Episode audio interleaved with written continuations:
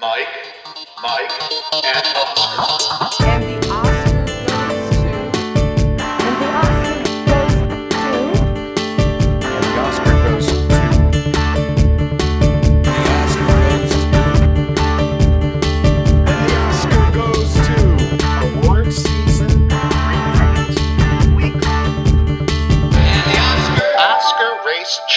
Back. Welcome once again to another episode of Mike, Mike, and Oscar, an Oscar race checkpoint for you as the episodes are becoming more fast and furious as it seems to be. We're actually in the throes of this very serious Oscars run up here. Uh, it is the middle of November. It's actually, God, it's almost the end of November at this point, Mike. I can't believe that. I'm your co host, Mike One. This is co host also Mike. And the field is becoming clearer, I would say. This is exciting that we're getting big trailers for the remaining Oscar slate. We're getting some first reactions for those movies. That's where we're going to start today. And then we're able to weigh in ourselves on some mysteries of the season, like Netflix movies, Tick Tick Boom, etc. So I think. Uh, I think this is a loaded checkpoint. We we don't always have them, but we got uh, we got those sandwiching actual nominations and actual winners from award shows. It's uh, it's truly an ORC. Yeah, I- that's that's a good way to put it, and it is chock full. So let's dive right into it. Let's start off with those four big trailers, and the first of those four is the last look at being the Ricardos, Michael. Yeah, you totally called this one, and I rarely like to give you any credit Yay. whatsoever because you just like you talk about parades. I am so great. I am so great. a one man pots and pans band on the corner with like a spoon, and you got like the metal vest, and you just you know banging on your own chest there. Usually that's you. That's my mental image of you anyway. of me in your head. Good. Yeah. ham boning. I think that's what it's called. Ham boning. You're a ham boner. Anyway, you you called this. You said that the air was ripe for a reversal. That everybody's expect, expectations were low for being the Ricardos. They were down mm. on Nicole Kidman's ability to handle Lucille Ball. Nobody believed it. Pundits, most of all, mm. Michael. And here we have so many pundits now weighing in on being the Ricardos like it is not only legitimate nominee, but a contender Yeah. for many awards. Yeah, coming from Scott Feinberg, as uh, some people, uh, the, the punditry had early access to this.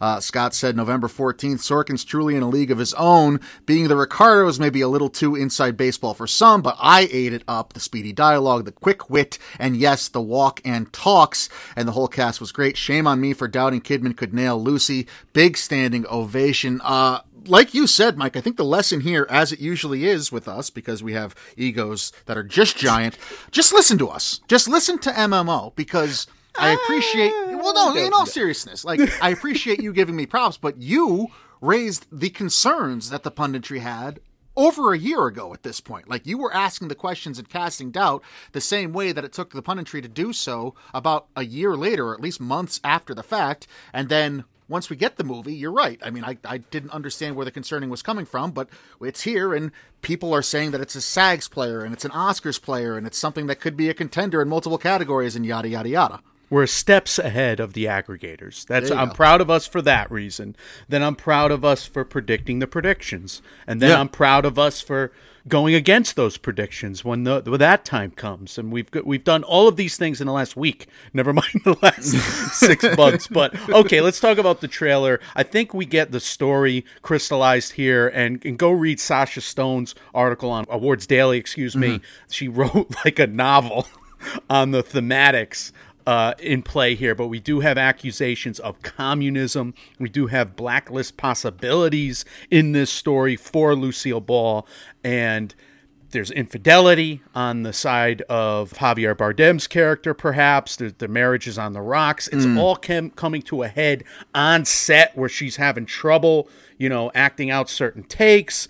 And this just feels like the kind of conflict tornado that Aaron Sorkin's scripts are written for and that's why they're written because Yeah. he loves these huge, you know, perfect storms of conflict on all sides. Yeah, this is like the West Wing Lucille Ball edition, is what the kind of like the feeling that I got from this trailer. And man, what a wonderful score too! That updated take on the "I Love Lucy" theme song that brings like this gravitas and the seriousness throughout it.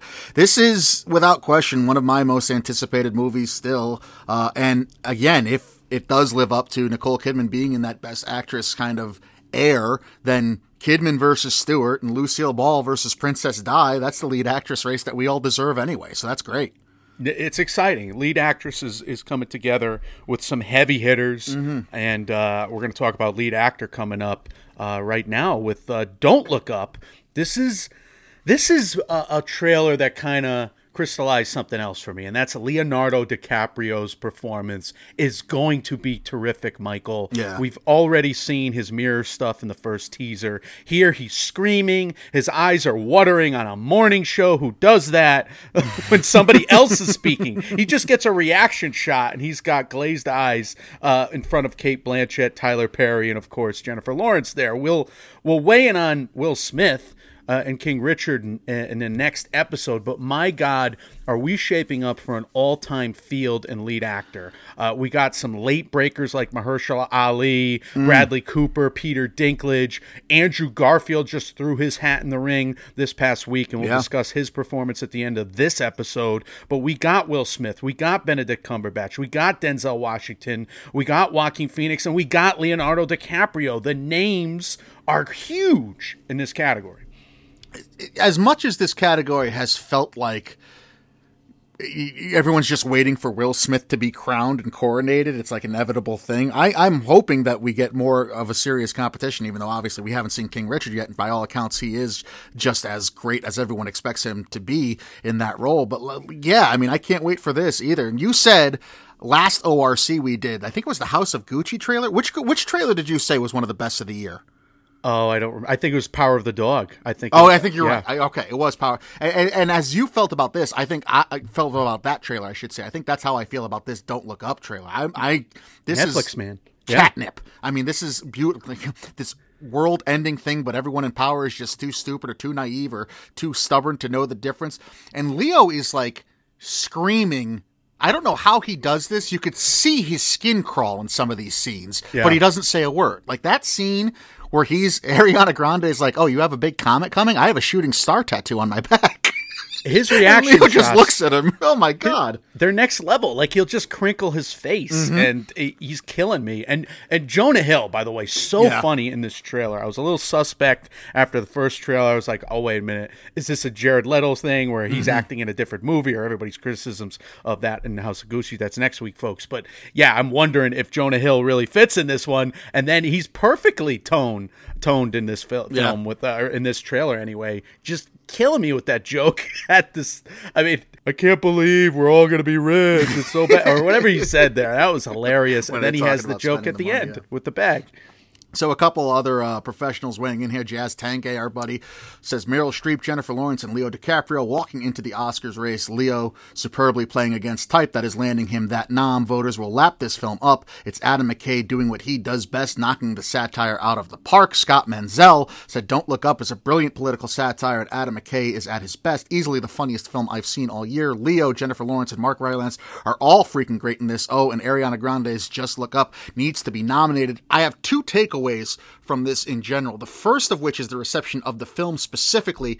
There was a divide uh, between critics and people who do this professionally and daily for a living and kind of just film fans. And the just film fans I saw, more than one, more than a couple, I would say, say, wow, Adam McKay is too political in this. It took away from the viewing experience. And I tweeted my reaction to that. I was like, well, yeah, but like, have you not seen Adam McKay's work ever? That's what he does. Like he does the satire, political commentary stuff. So I was a little surprised to see so many people having that kind of critique on it. But again, those were from mostly film fans, not necessarily the professionals. I have not seen a professional speak ill about this movie.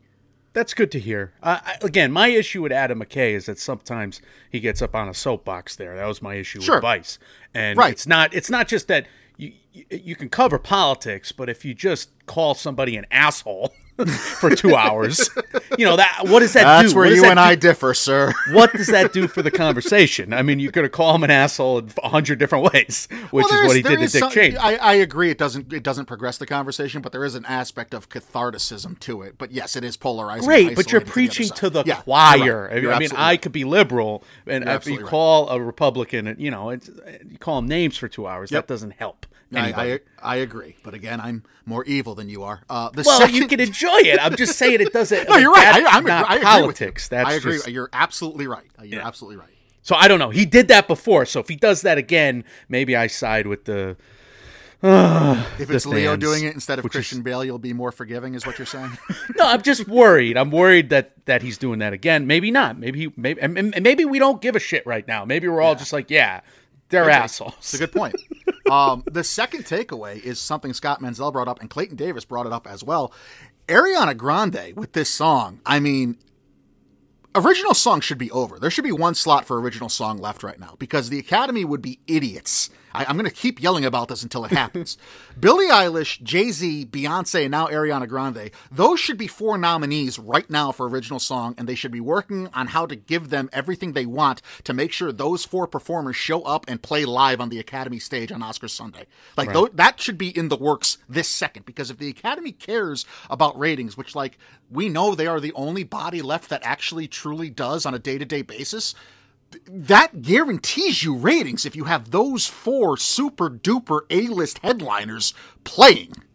Yeah, but an instrumental about a issue movie will of course be nominated. Of course, uh, of course, and, spoil this great. of course it will. You They're- know they're that. bundle always this. happens. Yeah, they're gonna bundle this. They, of course, they will. You're absolutely right. But my God, this this like writes itself as far as the live performance should go for Oscar Sunday. I think.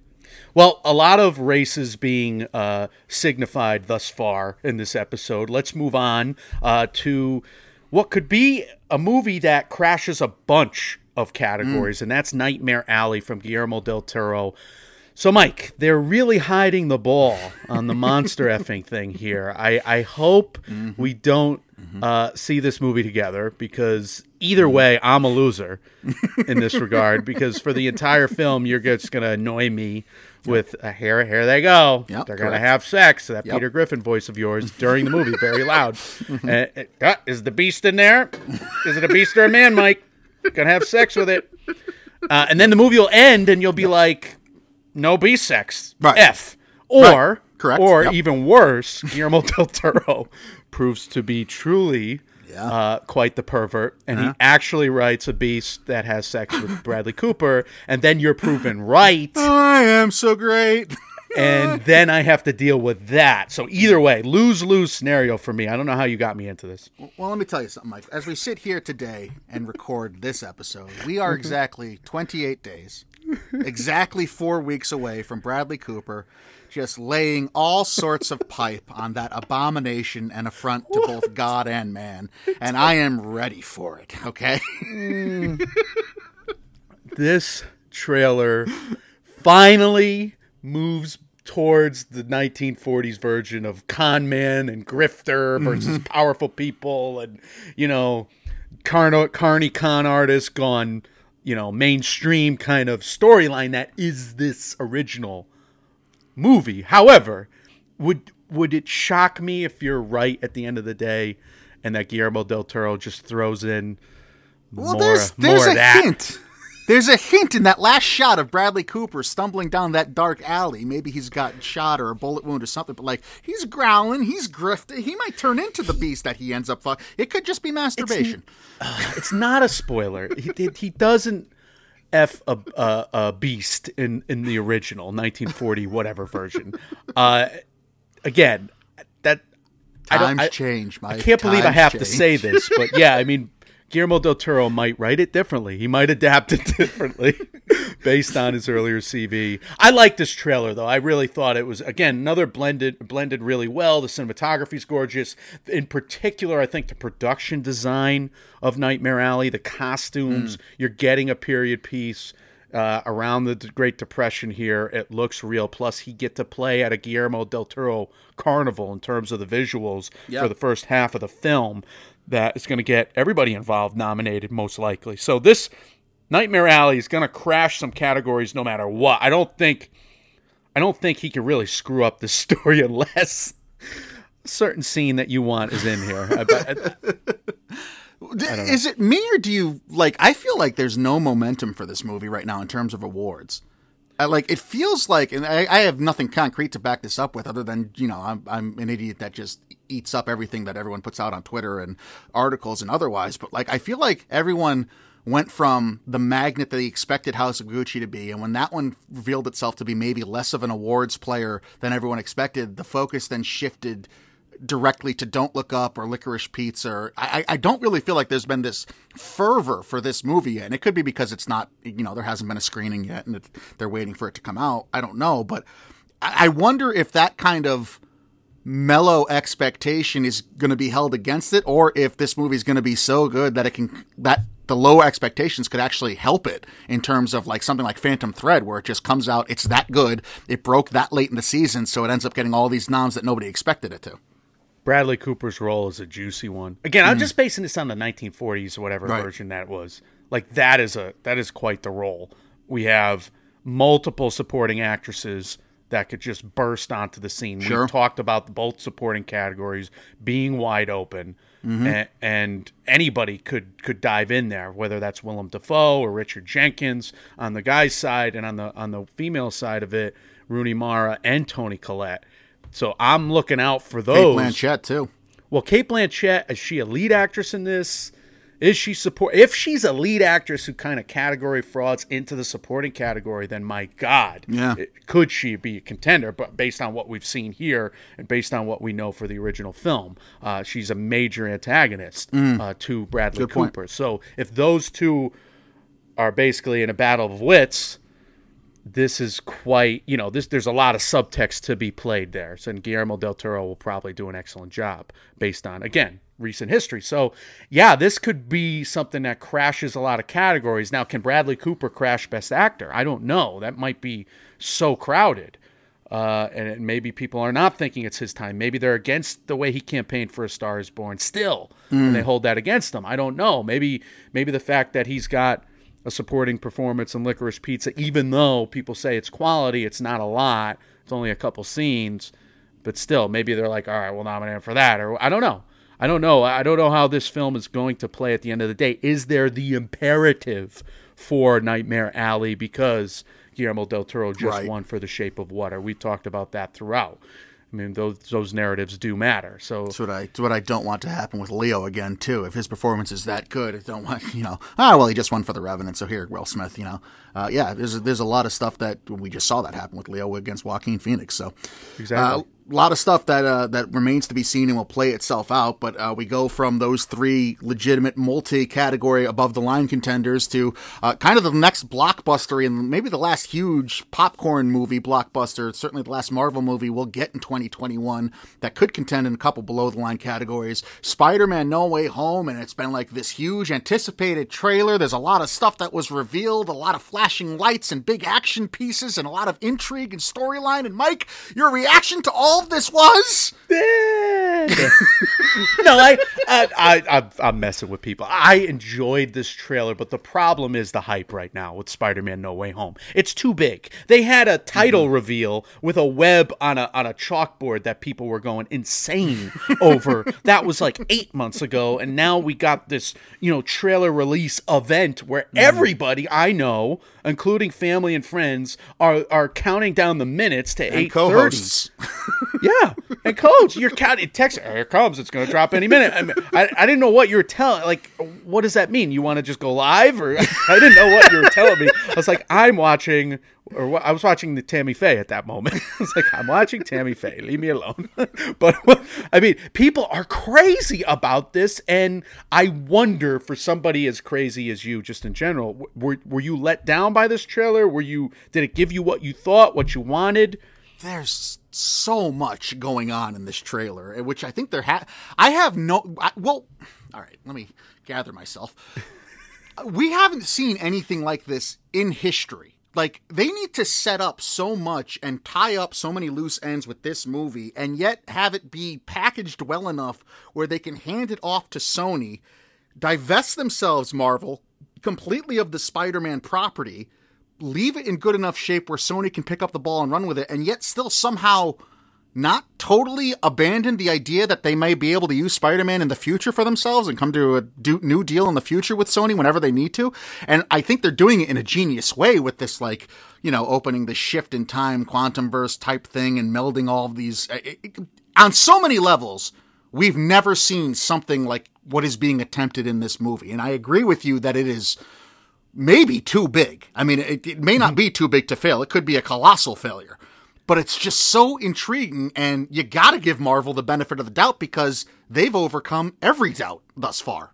it's major points for ambition. It is continuing the storylines from uh, Far From Home. It is continuing this, you know, Peter Parker, Tom Holland, Peter Parker, Zendaya storyline uh, that I'm, I'm I'm excited to see come to a at least a a certain you know narrative fixture Yeah. point kind of deal, even if it doesn't come to a conclusion. And Sony's going to do another three, six, I don't know, nine Right. movies with it, and that would be their prerogative here. But I think the points for ambition are are something you, that you and I love to give out, and Sure. th- we have to give it out for this because this is quite the plot line. This is a Faustian bargain. This is the the premise of the fable that we saw in Brave, Pixar's Brave, for Christ's sake, Yeah. where you where you go to the sorcerer or the witch or the you know the mystic and you ask them to do their worst and be careful what you wish for. It's that story that's going to spiral out of control here. So you have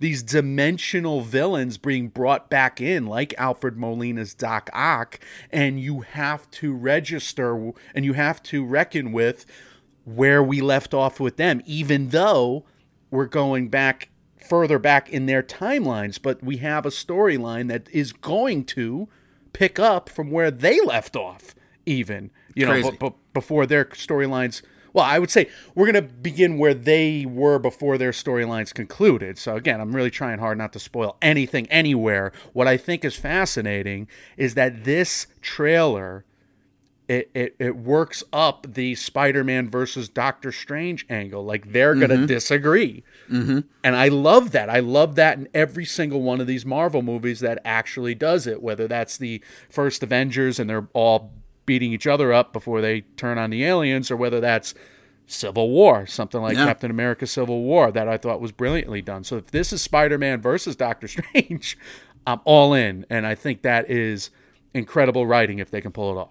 And it does what any good Marvel trailer should do, or any good trailer in general should do. I mean, you're left with a zillion questions. Like, does Doc Ock have Iron Man powers on his tentacles? Why are they red and gold like that? Why is somebody else playing the Sandman character and not Thomas Haden Church? Where did Lizard come from? As he was never really introduced fully in Sam Raimi's trilogy. Is that shot of Zendaya falling, which is clearly a callback to both Kirsten Dunst and Emma Stone falling in those previous Spider Man iterations, is that just an Easter egg and an homage, or does that signify that both those former Parker leading ladies are going to, love interests, are going to make an appearance in this one too? And like, the Well, you're of- on that train, but everybody else is seemingly on the train that Andrew Garfield is lying, and he said multiple times he's not in the movie. Oh, well, he's he- actually yeah. going to show up. And good for Andrew Garfield for keeping up the facade, but I mean, I think it's pretty much expected, if, if not outright known, that both Tobey Maguire and Andrew Garfield are showing. Like Sony, if you, if you watch that that trailer, Sony or Marvel clearly edited out somebody punching Lizard in that big shot. Like there's somebody punching Lizard. Lizard reacts as if he's gotten hit in the face when there's that scene of Tom Holland, Holland swinging into them. And so something, I mean, those guys are going to be in this movie at some point. So I wonder if the leading ladies make an appearance as well. My biggest question from any of this, though, which has nothing to do with anything other than my own insanity. How the fuck old is Zendaya? And why can she play anything believably from 16 to like 45? Is she just the greatest thespian in the history of the world? She's pretty great. Uh, She's amazing. and she's got this heft, and she's got this angle on the, Yes. uh, the Mary. Uh, what's it, Mary Jane? Mary Mary Jane, Jane, character, the MJ. I, I loved her performance in the first two, and uh, I'm fascinated where she's going to take it. She's getting a lot more agency. She's getting a lot more jobs to do. Scooby Doo, that shit. Indeed, I'm in. I'm totally in. And then Venom yeah, makes an appearance, right, Mike? Well, you're jumping out the window on this one, aren't you? You He's are gotta make an appearance, You he? are it. You're jumping out the window naked on this movie. You are hyped. I am. I am, and that's I like. You're absolutely right. It's it's way too big right now, and if they land it, my God. I'm just like afraid. Like I, I'm the somewhat even keeled person. Irrational. I maybe, perhaps, but I've also had my heart broken before, so I don't know. Like I, I kind, I kind of stay level on this. I'll be like, I'll watch my documentary feature, 48th Contender, instead of you know tuning in to the trailer release event. And yeah, I mean, you're you're just like, oh my god, t minus two minutes, one minute. Yeah, I'm I'm a hypocrite because I, I say that all this out of one side of my mouth, and then the other side of my mouth, I'm like, why are people lining up to go see a trailer in person? I, it, like this is ridiculous, but if it was around in. me, I probably would too. People are hyped. So, all right, we got that to look forward to. That'll be the 17th, I believe, of December, where where Spider-Man: No Way Home drops. So, a good mix of trailers there. Let's get into the meat of this episode, which is awards news. Michael. And start with the Hollywood Music in Media Award winners, the HMMAs. We previewed the nominees uh, last ORC. Let's talk about original score to start. Last year, we had three of the five Oscar original score noms first win at the HMMAs, and all five of those Oscar noms were also nominated here first. The last three winners of the score category also first won at the HMMAs. So, yeah, who won this year? We have a surprise in my book. The feature film winner, at least before the trailer, is Nicholas Britell's score for Don't Look Up. Hmm. So, that is a big news because Yeah.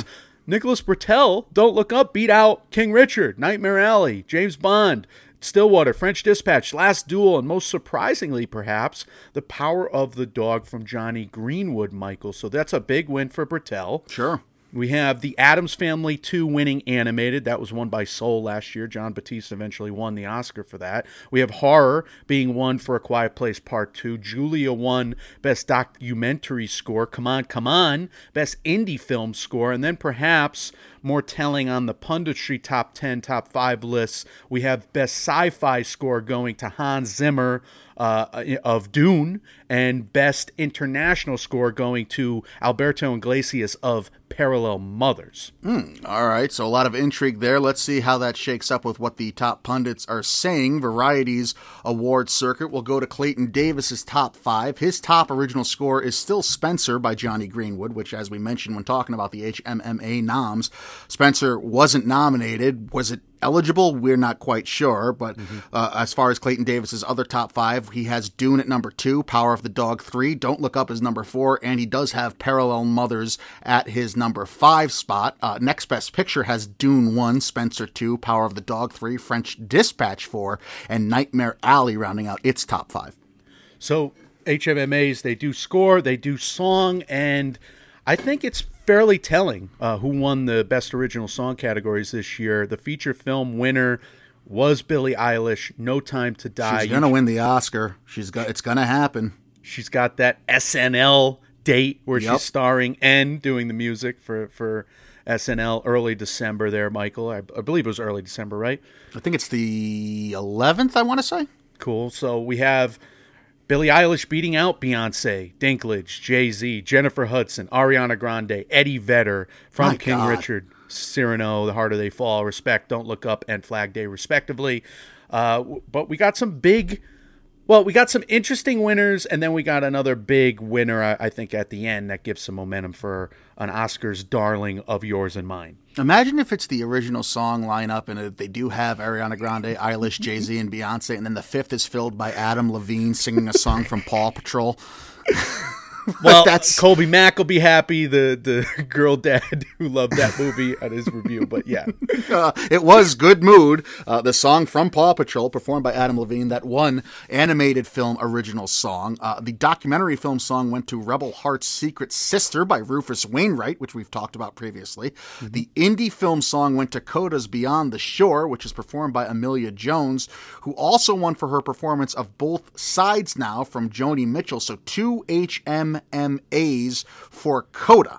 yeah, and that's big news for Coda because Emilia Jones' song beat out uh, Jennifer Hudson, beat out Andrew Garfield, beat out all these performances in movies, Ariana Grande and et cetera, et cetera. I can go down the list. Uh, that was a ca- category we remarked at a couple weeks ago when we did the Oscar race checkpoint there. So could be big news for Coda. Coda might be getting more respect than we think. I don't know. I'm reading into things. Maybe it's confirmation bias, but I, I don't think people should sleep on Coda. I think that's a very crowd pleasing film again. Uh, Michael, let's jump into the Critics' Choice Documentary Awards, and we got a couple categories on documentaries. And let's be honest here the CCDAs are part of the problem because as Inadvertently. Inadvertently. No, it's not their fault. They they agree with us. I Right. agree with them Right. every year, but they, they need to help me more because in a sixth sense of reverse psychology, the big winner of these CCDA's Critics' Choice Documentary Awards, the big winner is completely snubbed at the Oscars every year. So we agreed when Jane won. We agreed when Won't You Be, Be My Neighbor, Apollo 11, and Dick mm-hmm. Johnson is Dead when they each won this I can't believe how many award years in a row this has been going on. four years in a row, a curse on our heads. Hark! It's almost as if we killed a seabird yeah. that so, these awards reverse on us. So our apologies to Questlove, um, because he seems to be the the punditry favorite and the inevitably most cursed of this year. As Summer of Soul uh, won five Choice Doc awards, including Best Editing, First Doc, Archival Footage Doc, Music Doc, and the big prize on the night, Best Documentary Feature. oh, woe begone. the chances for Summer of Soul. The punditry leader, one of our favorites of the year. And of course, it gets worse from there. Two of my favorites were also big winners The Rescue. Uh, from uh, Nat Geo, also Mom's favorite movie Yes. of the year, by the way. Uh, Best Director, Original sc- Score, and Cinematography. The Rescue won on the night, and then Val won two: Bi- Best Bio Documentary uh, and uh, Best Narration for his son, Val Kilmer's son's narration, uh, along with himself for that movie. I can't believe how much work that you have. I was going to say we, but you have done specifically in the doc feature category for this year, uh, just to end up knowing where Why? this is going. What is wrong with me? Yeah. Well, what- uh, look, they, I mean, even if they hit it a 20% clip, right? They get one out of five. That'll be this year. So maybe it'll do some good. Uh, otherwise, as far as this show goes, Becoming Cousteau won Nature Doc. The Alpinist won Sports Doc. HBO's The Crime of the Century won Best Political Documentary. The Queen of Basketball won Best Documentary Short. And Introducing Selma Blair won Most Compelling Documentary Subject. Mike, you want to review a couple of these? Let's start with The Queen of Basketball. Remarkable. I love documentaries about sports where you get that moment, that Michael Jordan moment, like we just saw in uh, Jesus. Why, why the title's going by me? The Last Dance. The Last Dance. Thank you. Where he's just like. He gets to a point, and it, you get the resounding music where he's like, "I was just not going to let my team lose," mm-hmm. And that was Lucy Harris Harris Stewart at a certain point in this twenty minute just stand on your feet and cheer kind of documentary here. Uh, I love the Queen of Basketball. Let's learn about her pioneering talents in women's hoops. She was on one of the. Uh, she went to a program that didn't even have a team. They formed a team around her because she was so talented. She Wow. wanted to go to that school, and just watching the, you know, watching how she kind of built a following for her team, for her school, for that program, burgeoning program, and then of course, you know how women's basketball caught on in this nation. So the Queen of Basketball, check it out. It's like 20 minutes. Uh, and then, uh, yeah, introducing Selma Blair. Yeah, so introducing Selma Blair is the next one you wanted to recap. We've previewed it a bunch. Uh, Selma Blair, probably best known as the actress from Cruel Intentions, from Hellboy, those movies. Uh, she was recently in Mom and Dad with Nick Cage. What She about was awesome in introducing. Selma yeah. Blair? She was awesome in Mom and Dad. I, I love that movie a lot uh, for for like a un, un, underrated uh, horror film. Yeah, it was good. I, I watched it recently myself. It was good. Anyway, she's had quite the career, uh, especially from our perspective on MMO, and now she's just going through this terrible situation where she had like this TMZ moment where she freaked out on an airplane, right? And it was embarrassing for her personally, but yeah, sh it it turns out she has MS, and that's why her nerve endings were going haywire during this moment where she drank too much on a plane, and th- you know, going from that moment, and they recap it in a couple different ways, to the heroism through her struggle that she puts on display here. It's not. It's not just this compelling subject. It's not just a story about that. It's about a person who's putting her struggles out there to inspire others, to give others courage, to give others with MS, to give others who are caregivers for people with MS the courage to go about their daily lives and to get through all the, the, the just downside of this disease and to, to hopefully give them coping mechanisms on how they can deal with it. This is an in, in-depth study and it's also something that she pulls off with charm with the constant theater kid show folk personality and charm that, that we, we we enjoy with something like Tick Tick Boom that we'll talk about in a minute.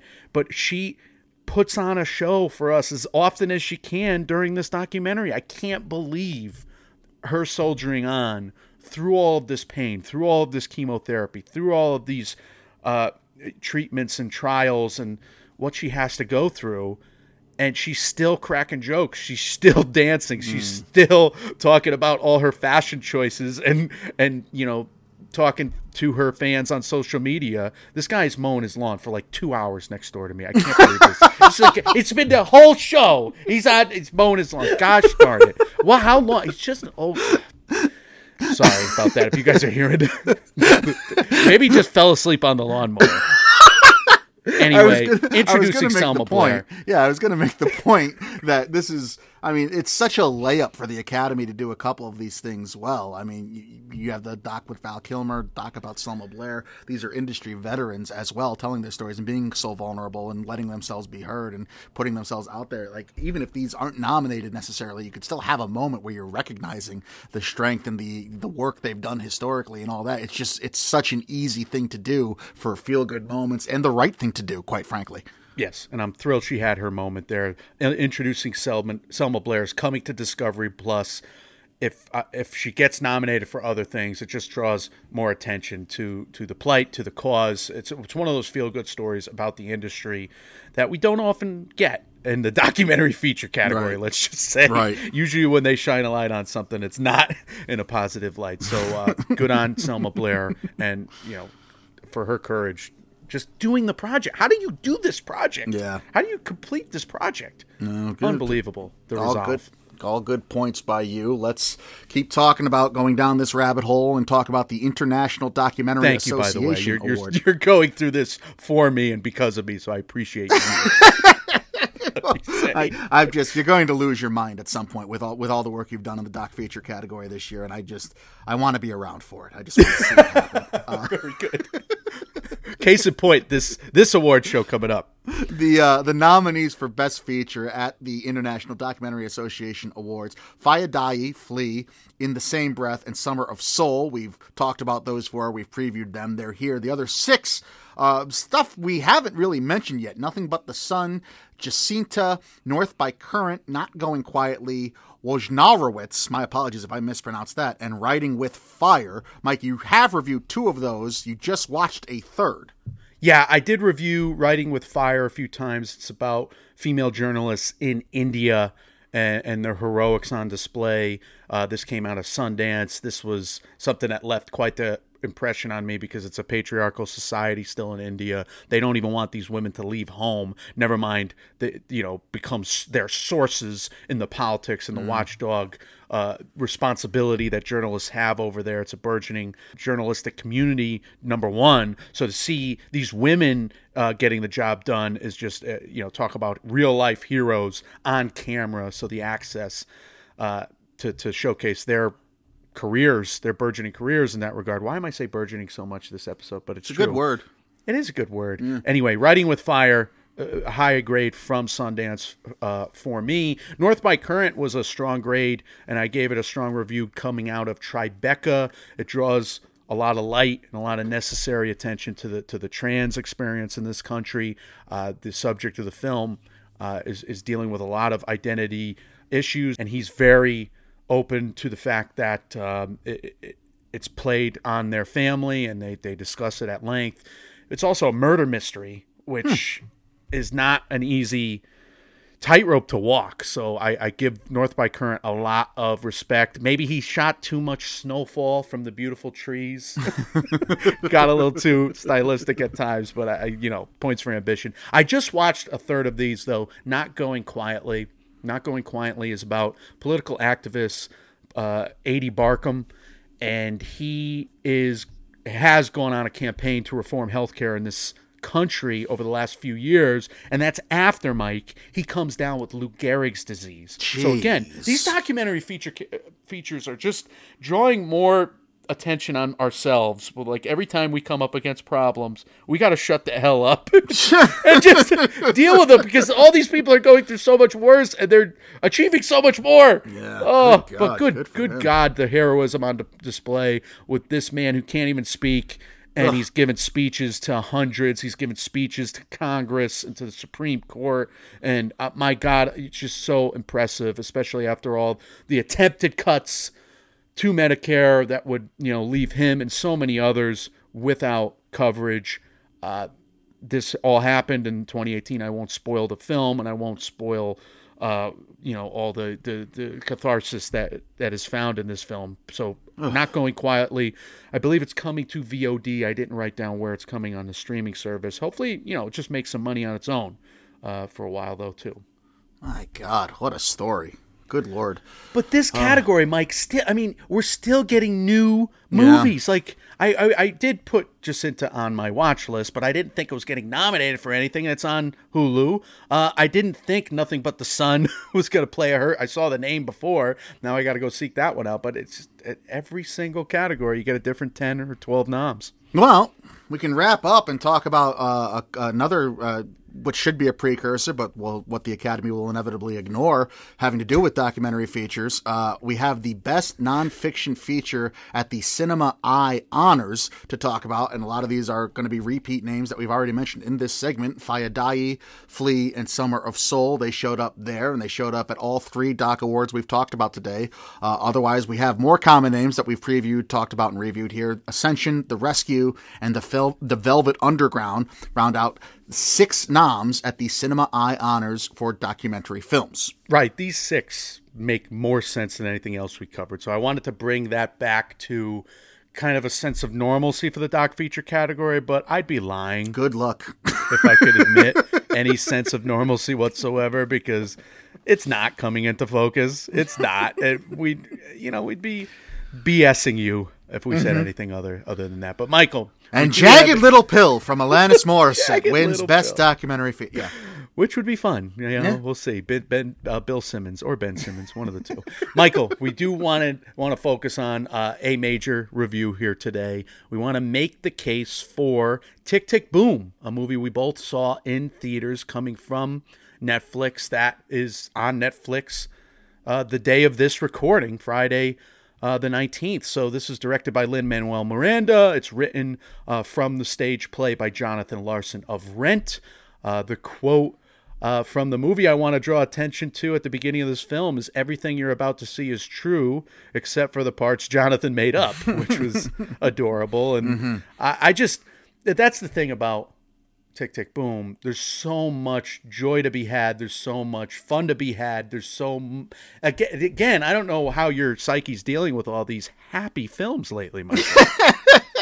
Well, this one, I, this one, you know, it is happy, but there's a undercurrent and an underbelly of not only stress and anxiety, but but serious sadness and serious Right. subject matter and and you know loss and and uh, disease and and just you know. I guess maybe that's why I was more palatable with this film. Than I had with others. there is a parade of sadness uh, sequence to this film. Yes, Yeah. so you can you can enjoy that and your just your misery porn addicted heart. Uh, you, you should watch Mass then.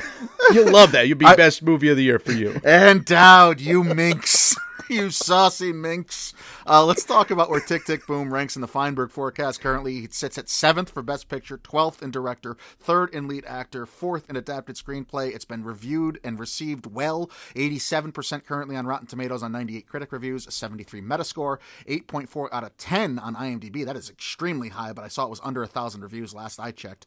Uh, 94% audience score on Rotten Tomatoes.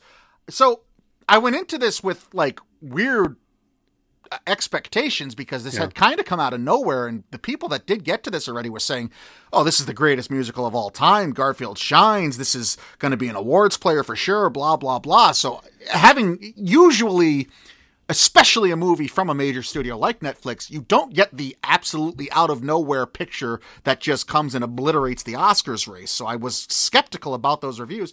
This is a very good movie, I think. I don't know that it's great, but it's very, very good. I thought Garfield was wonderful. I don't think it's his best performance of the year. I still think that's what he did in the eyes of Tammy Faye. Right. This is a roller coaster of emotions for us on Tick Tick Boom because we expected nothing because it was mm-hmm. just going to drop at AFI and then come out a week later. Right. And we were like, all right, they're really not marketing Tick Right. Tick Boom the way you would think. You know, I an mean, Oscar certainly not to the level of Don't marketed. Look Up. Certainly not to the level of Power of the Dog, you know. Right. And you're saying, you know, I agree with you. Andrew Garfield was also, I think, going into the season, someone we had more attention paid to in regarding to his Eyes of Tammy Faye performance. So I'm, I was wondering where he would land at the end of the day. We're looking at how loaded Best Actor is, and to see him now on Scott Feinberg's recent and his most, uh, he just released it this morning. He's third in lead actor. Mm. So he's a major contender here, and the raves have been coming fast and furious for Tick Tick Boom. I probably agree with you to to a, to a degree where I'm a bit more measured, but I I'm, I'm a little higher on Tick Tick Boom than you are. It seems. I just think the goods are here to be delivered, and I I think when it's harder to deliver those goods. I mean, we've seen so many other musicals just kind of struggle or Yeah. kind of disappoint This year, this year alone. Never Yeah. mind, yeah, going all the way back. So, I I really am I'm dismayed that we don't have more award shows with comedy or musical nominees and with drama nominees I'm that with will you. actually play it straight there because you could have quite you know the the pair of categories melding into one and Mm-hmm. that battle royale's got to play out at the end of it and I don't think we're going to get that necessarily. We could try and force it with the uh they who shall not be named golden whatevers. I But wish, I- but I wish you know every award show wants to take themselves as the end all, and that if they would just submit to being a setup to the Oscars, then it would totally make sense for them to do that, to split the categories, and ha- you know it just makes more sense, and you could have that big crescendo on Oscars Sunday, but it, that's that's not how it is. Yeah. No. It's I not it's not going that direction. uh, Unfortunately, the Critics' Choice almost have too many uh, categories in that regard, and yeah, no, it doesn't work, and it- and it's a shame because I would love see love to see Andrew Garfield like win, you know, his side of the bracket, and then Mm. Right. it you know you go he goes against Will Smith, and, and he, then is he going to knock out another nominee or Right. whatever? I mean, that that that's fascinating to me in a, in another year in a past life. I don't think we're going to get that this year. So it's fun to see Andrew Garfield getting the buzz he's getting. I, I enjoyed his performance to a degree. I will say this: this is a I mean, he, he has a bizarre performance as Jim Bakker, though. Like, so I don't see the Academy recognizing his Jim Bakker performance. I So just do don't think, enough people saw that movie. Quite frankly, I don't think still, I still don't it. think Jessica Chastain gets in. I stand by that. I, I mean, I know I got I took a, has him. I took a beating her. for that. has on him. Twitter. Yeah, Feinberg has these guys out of their fives, and yeah, Chastain is on a lot of punditry lists as best of the year, and I, I loved her performance in Tammy Faye. I don't know how we're. I guess we're reviewing Tammy Faye right now again because I just watched You it. just you did just watch I was it, like, yeah. don't give me the Spider-Man trailer. I'm watching Tammy Faye. I loved her performance of Tammy Faye. I thought it was phenomenal. And again, weird, a weird performance. She's acting behind that that Mm-hmm. you know prosthetic chin, and he's acting behind all that goofy George Bush impersonation makeup. You know, uh, and almost like Dana Carvey imp- impression of Jim Bakker that Dana Carvey infused in his "not gonna do it" kind of uh, George H W there. I I just saw that movie. It left an impression on me. I thought it was strong. Uh, the Eyes of Tammy Faye. I don't think it's quite the composition that Tick Tick Boom is. So like Tick Tick Agree, Boom's gonna get the. Garfield Yeah. attention. I think. I, I agree with everything uh, your summation there for sure. I also agree that I'll probably just never be satisfied as a critic or a pundit because my biggest complaint about Belfast, I know you don't agree with it, and basically nobody else, but save for three or four people on film Twitter, agree with me. But I thought there was no dramatic tension in Belfast, and here I think there's nothing but dramatic tension, and it's maybe too much because Garfield's John Larson character is crying in basically every scene, and it's like it's just a lot. if I, I, I I'm tempted to go on a Belfast rabbit hole again. I'm not going to do it. We disagreed. We go listen to our last episode. We got 80 minutes for you guys where we debate Belfast. And if I spent all the time addressing you, we'd get nowhere. We'd just go in circles. No, I, I look. We're, we're on the record for Belfast, and I get where you're coming from. I think perhaps, maybe not. I won't agree, but yeah. I think there's a lot of Andrew Garfield in this performance. there's a lot of Andrew Garfielding in Tick Tick Boom. It's over the top, which I was not expecting. Like he's projecting to the last row of a musical theater Did you think it was too much? on camera. Well, yeah, it's too much. Yeah, it's too much in many a scene. It's totally too much. It's not something we see we see nominated at the Oscars that often. Right. And when we see a musical performance nominated, it's more like Hugh Jackman and you get the close-ups and he's very subtle and yeah, I mean it's up his nose and good personal hygiene grooming uh, uh, habits from Mr. Jackman. Anyway, no, we don't get we don't get the huge facial expressions nominated that often on the Oscars stage from a musical. So that's why I'm a little surprised that people love this performance as much, but it's a joyful, Yeah. joyful character. I mean, he's got so much dramatic execution in here on the side of all his big, you know, songs. I mean, he's he's playing I mean, he's showcasing his talents to such a degree that I had no idea he was such a song and dance man. But and he's showcasing it, and he's nailing every every note of this movie. And then we just we love this character. There's a bias in Hollywood and on Broadway and New York and L.A. to Jonathan Larson. We love him. We mm. want to pay tribute to him. And the fact that Lin Manuel Miranda's doing it, it's almost pandering to us. All of us. So you get that, plus you capture the portrayal of a struggling artist that we've all lived through at one point time or another, and it's just just crazy relatable. And never mind the fact that you have the you know best friend age storyline going on mm-hmm. here. I mean that that everybody just you know cries over to this day back in the 1990s. So I was confused, Mike, on what this movie was. I thought it was some. I thought it was Lin Manuel's coming of age story. I didn't I had no idea this was Jonathan Larson of Rent. I'm an idiot. So if you go back and listen to any one of our previews of Tick Tick Boom, now you will get them. make fun of me for it. Yeah, fine. I agree uh, with your sentiment that this definitely is a musical with like heft. I don't, I don't know. I, I think if I were to to promote it for anything, like my biggest above the line Oscars category or Big Six Oscars category, I would campaign most for is probably adapted screenplay. Right. But I still don't know if this has enough. If the story is tight enough to to bring it up to that kind of Oscars relevancy, like I don't feel this is like the success that Chicago had when it was brought to the screen in 02. I think it's closer than like something like In the Heights was. Uh, So I, I think it's between those two in terms of musicals that have been adapted to the screen. I think pacing in this is a major issue at points. I did get bored sometimes, and I did expect this movie to end like two to three times prior to the ending we actually did end up getting. Um, but like you said, there's a lot to this. It's it's a good story. It's a fun time at the movies. There's some really great songs in it. It's a story that does completely envelope you at times, and it's easy to you get immersed in this world quite easily. the plot has to catch up during act 2 to the feelings and to the conflict beats that we get in a in a repetitive way again you get you get lost in act 2 a little bit but it's kind of the criticisms of you know the funny criticisms of Bradley Whit- Whitford and Richard Kind. I'll I'll hold back on who they are in this movie, but like that is built in in a meta way to this story of Jonathan Larson. So he gets a little indulgent, Right. And it's almost the point.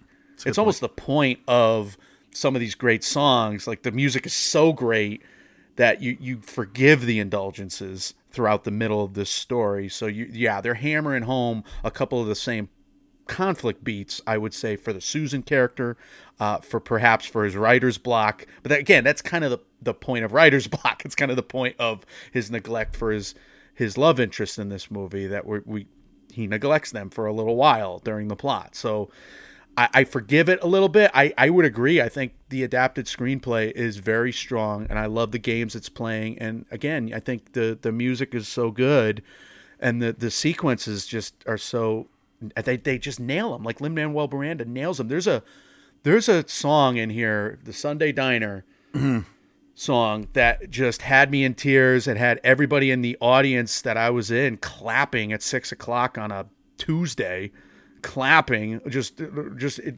literally applause, standing up and clapping. I looked back and we we smiled at each other. Uh, this group of like four or five people and, and me in in the front. It was a nice moment. It really was a nice moment to, to, to, to share with people. Again, cinematic experience, everybody. So the highs are very high for Tick Tick Boom, and that wonder wonderful song in the middle is worth the price of admission, and then you get so much more. So I, I kind of watch rewatched some of it very early this morning. It still delivers. Yeah, I, I think this is a strong player. I, I'm glad to see a strong movie on Netflix. Uh, and and these Netflix, you know, the deep bench that Netflix had, a lot of these movies are coming through. And it makes sense that this one would find success. I mean, we talk all the time about the Academy love and how certain people love the genre of movies that are about the making of movies. Like, why wouldn't theater kids and Broadway fans and Definitely. why wouldn't they love the musical that's about the making of a musical? It makes total sense. I don't know that I'm I share the exuberance that some people on Twitter and some critics have had for this, but I am certainly won over by multiple aspects uh, of this film. I think it does overcome its cliche, but there are a ton of cliches for it to overcome. Um, There's a lot. It's a lot of movie. It's Yeah. a lot of musical. It's a Yeah. lot of movie yeah. going on here. Yeah. Um, I'm an 84B. I don't know that it's the Oscars player that a lot of people think it is, but I do want to give a shout out. Robin DeJesus should be in the supporting actor conversation. I think. oh, he's great. question. Yeah. He in a wide open category. He should be Yeah. all over this. So he's Yeah. got some huge scenes too. Agree. Yeah. on top of his musical talent that is fully on display. I mean, Mm-hmm. he's crushing several songs. Uh, I also want to put the you know industry on notice about Alexandra Shipp. Yeah. I mean, she's got she carries the movie with her big song, Mm-hmm. and she's got some terrific scenes opposite Andrew Garfield there. So, yeah, Alexandra Shipp, Robin Jesus, or DeJesus, excuse me. I I think typically a younger actor actress bursting onto the scene, they do get ignored for the Yeah. Of course. Ciarán Hinds, for the Judi Dench, for the you know type type of performance. How about the fact uh, that there was way more attention in, in this movie about how to move and if you had to move from your homeland than there was about Belfast, which is a movie about if you had to move from your homeland. Just want to throw that out there. disagree? Uh, but I'm ultimately a little higher on this one. Uh, B plus eighty eight, so may- a four point curve for you and I on this one. Mike, we we also both both watched Passing. Getting to this one a little late, even though we reviewed this six months ago Mm-hmm. Uh, after Sundance. There, I was one of the few movies that I could. You know, soberly actually review after Sundance. even though I'll be honest with you, this was later in the day. I probably, was- you know, I had a case of Bud Light. I don't know. You were wasted watching Passing, is what you're I was ripped. was ripped. I'm going to fight that Skarsgård guy. I love this beautiful cinematography, black and white. Uh, Ruth Negga, really strong. Again, I'm glad to see her performance stack up, and she's just so charming. She, it, everybody is in love with everybody else in this movie. That's the mm. subtext, which is so juicy. It's so like I I. I was drawn to this rewatch like a magnet. I wanted to watch it just me in front of my laptop, kind of half-ass paying attention. Because why? Because I already gave it a good review, mm-hmm. and I'm just arrogantly I don't want to, you know, invest in it a second time. But here I am, just like a tractor being. I mean, this script is incredible by Rebecca Hall adapting this novel, which is I'm like a half hour into the three hour audiobook. It's a it's a novella. Uh, and, and, and, and she adapted it and she brought in a lot of her own experience with her you know You said this is like story and her basically a. Rebecca Hall uh, fam- familial biopic. She has her grandmother actually had to deal with this. She's adapting yeah she's adapting the literature but she's yeah she's got the uh, attraction to the story because her grandmother i believe passed uh, for for white and Crazy. it yeah 1920s we have just beautifully on display. I mean, the for for such a small budget, Forest Whitaker, Andrew uh, Morgan of the Knobcast, he just uh, reviewed this movie in a full episode. He just reviewed Tick Tick Boom in a full bonus episode. So these two movies, uh, good timing. If you want more, if you if you want to hear more review, more in depth review, sure. make sure you go to the Knobcast there. But the fact that Rebecca Hall has the personal investment into the storyline and that she fought tooth and nail to get this movie made, I, I'm just uh, I'm thrilled. That's her Thrilled. directorial debut, no less, to, to kind of have it. And this is again, Netflix has become the the hub of passion projects and letting you letting the directors tell the stories they want to tell. And sometimes you end up with the Irishman, and but sometimes you end up with something like Passing, you know. And not that's not a slight to the Irishman. It's just to say that it's they let the storytellers tell all of the story they want to tell. I tell you, I, Netflix could operate as this huge conglomerate, as this giant power, as this, you know, evil overlord. And sometimes we're even tempted to characterize them in hmm. such a way, but they are a patron of the arts. Yeah, they like the on- art house. on the ground. They're a patron of the little art shows and the, sure. the smaller award shows. Again, in a financial way, in a huge way, like the Gotham's. We're gonna we're gonna review the Gotham's in two weeks, and, and Netflix is like their number one sponsor, keeping their doors open. Mm-hmm. And Netflix here making sure that uh, Rebecca Hall has the money to make this film that uh, Forest Whitaker and so many people wanted to make sure happened, and they were producers on this. So I, I'm just thrilled that this movie worked in terms of the rewatch. I don't remember the Sundance cut that well, again for mitigating circumstances and whatnot. Uh, but it did seem like an efficient story, much more efficient upon uh, rewatch. So now I'm saying I'm saying to myself, watching this movie, I'm like, original uh, uh, or adapted screenplay should be more of a factor here, and Ruth Negga should certainly be a factor. And I knew with costumes and cinematography were in everybody's tens. Can they get into the fives? We shall see. So passing not just a fringe contender. I do think it's a legit contender for some Oscars. Maybe its best day is four, but I do think, yeah, passing is a contender. B plus eighty seven on a on a boost for me in terms of my grade. Good. Glad to hear that. I'm, I'm I'm with you in terms, certainly in terms of the the screenplay, and certainly in terms of Ruth Negga. Should should best portrayal of an asshole be a new Oscars category? Because Alexander Skarsgård is just a dick. He's the perfect dick. There's always a Skarsgård, you know, putting his dick in the punch bowl. No, that's that's that's a phrase that I invented. That's just crass. But he ain't like he's so good at playing this. Just there's not. He's an asshole. Like Yes, Big Little Lies. at he it. yeah, he's, he's, great. So at I'm sure he's a sweetheart in Right, real life. exactly. And by the way, he might have the greatest IMDb profile picture of anyone because it's, pretty him. funny. It's him on a red carpet with no pants and a tuxedo. it's pretty funny. I don't know why he did it, but uh, th- there was there was a tweet. I forget who said it. I don't know if it was Eric Anderson giving you credit, Eric, for for uh, maybe it's true, maybe it's not. But he's like, if he ever changes his profile picture, I will abandon him just as fast because they love this profile pic so much. So good, good, good for uh, Mr. Skarsgård, and he's got to do something because we, otherwise we would hate him. exactly. I wonder if that's part of it. I genuinely wonder if his team was like, "Look, you're really good at playing these disgusting characters. Yeah, so Maybe show up to this red carpet without pants." You better be goofy in your profile pics, otherwise everybody's gonna loathe you on sight. I do wonder about that. Um, all right, well, there you go. A loaded Oscar race checkpoint for uh, your listening pleasure there. As always, dear listener, what matters most to Mike and myself is your thoughts. What did you think about any of the four big trailers, any of the two reviews for the Netflix features that we ended the episode with? And certainly, do you have any? Uh, uh, do you have any words of wisdom or words of comfort for the inevitable and forthcoming mental breakdown that Mike is sure to have over the doc feature category?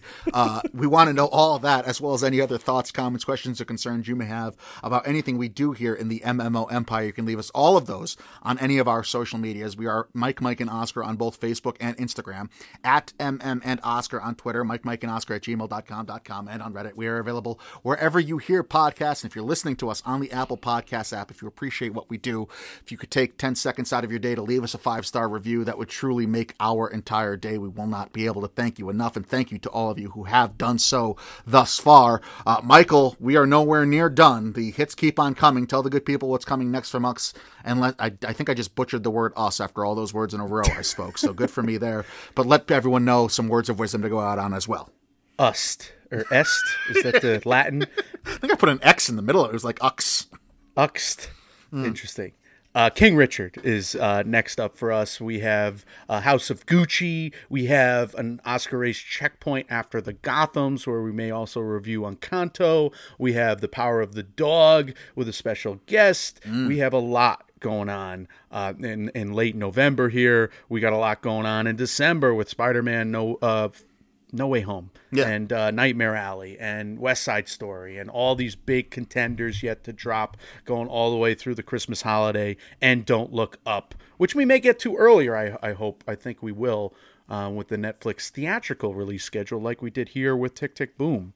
So that would be very cool. Uh, I think words of wisdom are very clear to me right now, uh, and uh, I will share them with you all. I think it's very important and wise that you fall in love with not just five documentaries, but 20, and maybe 25, maybe 30, maybe 60, so that this documentary feature Academy branch cannot break your heart. They can't pick the wrong movie because you'll love four out of their five nom- nominations no matter what. So that's where I'm at. I can't wait to watch you break. No, but how could they? At this point, I love so many. Di- There's literally 20 movies this year that I'm in in for. Maybe Nominate they'll that. just nominate and give it to my octopus teacher again. Just out of spite for you. There's a couple spoil like Ascension and still saying Ascension. You know, I can list a couple that I was like, ah, I'd rather not, but they they really can't screw with me this year. I don't know. I have a bunch of favorites. They just close the category. They just don't give it out. Just haha, never mind.